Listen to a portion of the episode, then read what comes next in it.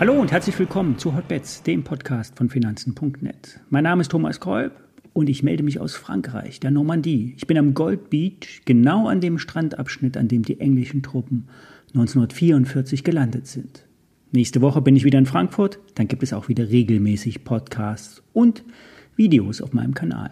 Die Sendung wird euch montags immer präsentiert von BNP Paribas Zertifikate, einem der führenden und vielfach ausgezeichneten Zertifikate und Hebelprodukte am deutschen Markt. Vorab der Risikohinweis, alle nachfolgenden Informationen stellen keine Aufforderung zum Kauf oder Verkauf der betreffenden Werte dar. Bei den besprochenen Wertpapieren handelt es sich um sehr volatile Anlagemöglichkeiten mit hohem Risiko. Dies ist keine Anlageberatung und ihr handelt auf eigenes Risiko. Ja, der DAX, der verlor letzte Woche mehr als 700 Punkte und damit sind wir wieder am unteren Bereich der breiten Seitwärtsrange rangekommen, mit der Tendenz nach unten. Die US-Börsen hatten am Freitag auf Tagestief geschlossen. Ein nicht so gutes Zeichen, wenn in die letzte Handelsstunde verkauft wird. Die wichtigste Aktie der Welt, Apple, sank deutlich. Der Wert hat den Aufwärtstrend verlassen, das erste Mal seit 5 Monaten. Bei $176 war das letzte Hoch und hier könnte die Aktie diese Woche Halt finden, denn gleitende Durchschnitte sollten hier ebenfalls irgendwann bald mal stabilisieren. Der NASDAQ 100 kann froh sein, dass die Apple nicht mehr 12% Gewicht im Index hat. Wie zuletzt wurden hier nämlich vor ein paar Wochen ein Rebalancing durchgeführt und der Anteil im Index auf rund 4% gedrückt. Bei Microsoft auch übrigens. Die Apple-Aktie hat vor allen Dingen auf das schwache Wachstum reagiert. Wir wissen ja, Bewertung kommt von Wachstum. Nur wer wächst, kann ein hohes KGV rechtfertigen. Aber Apple wächst gar nicht mehr im Kerngeschäft. Rückläufiger Umsatz, aber sehr hoher Cashflow. Und der sorgt für stetige Einnahmen, steigende Zinserlöse. Trotzdem, 3.000 Milliarden US-Dollar Bewertung sind zu hoch für den Markt. Bereits vor den Zahlen gab es hier große Aktienpositionen, die am Markt platziert wurden. Diese Woche spielen die CPI-Daten eine Rolle. Trader erwarten ein Anspringen der Inflation.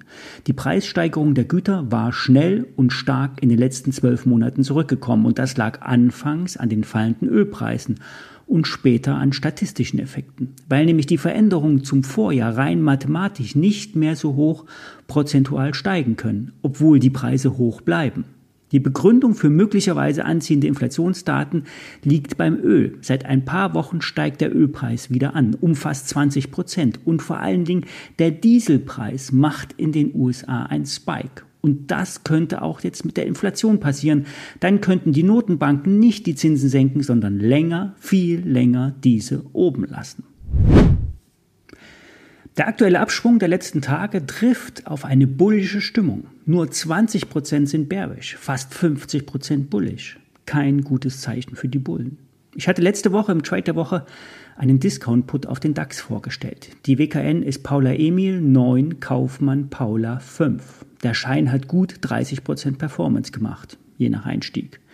Für die Restlaufzeit bis zum Bewertungstag am 15.12. sind noch etwas über 30% möglich. Ich werde den Schein aber nicht so lange halten. Der Bereich um 4,20 € wäre gut für einen Verkauf. Wer aktuell verkauft, macht auch nichts verkehrt, denn 30% Performance in einer Woche sind nicht normal. Bei den Tradern wird der Einsatz der Discount-Optionsscheine immer beliebter. Ingmar Königshofen setzt die Papiere sogar im Daytrading ein. Er macht viele 100 Trades pro Woche mit den Papieren. In seiner Strategie hat er übergeordnete Ziele, aktuell 15.400 und später 14.800 Punkte im DAX. Er baut in Schritten von 500 Stück Positionen auf, bis er einen guten Mischkurs hat und verkauft, sobald er einen guten Gewinn macht.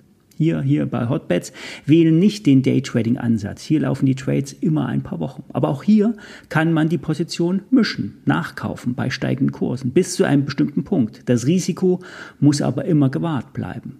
Aber mit Discount-Optionsscheinen kann man es sich leisten, schief zu liegen. Ich habe aktuell noch 3 Positionen auf DAX, NASDAQ und S&P 500. Alles 3 Discount-Shorts. Ja, und auch noch einen Knockout auf Apple. Ich stelle euch meinen DAX- und S&P-Schein in die Shownotes. Beim NASDAQ habe ich einen neuen rausgesucht, der eine längere Laufzeit hat und auch weniger Risiko birgt. Die Profis erwarten weiter fallende Kurse. Saisonal ist der August schwach. Bis Mitte September kann es seitwärts, abwärts gehen.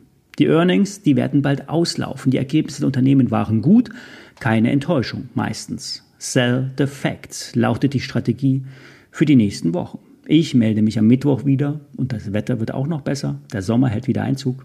Viele Grüße aus Frankreich. Bis dahin.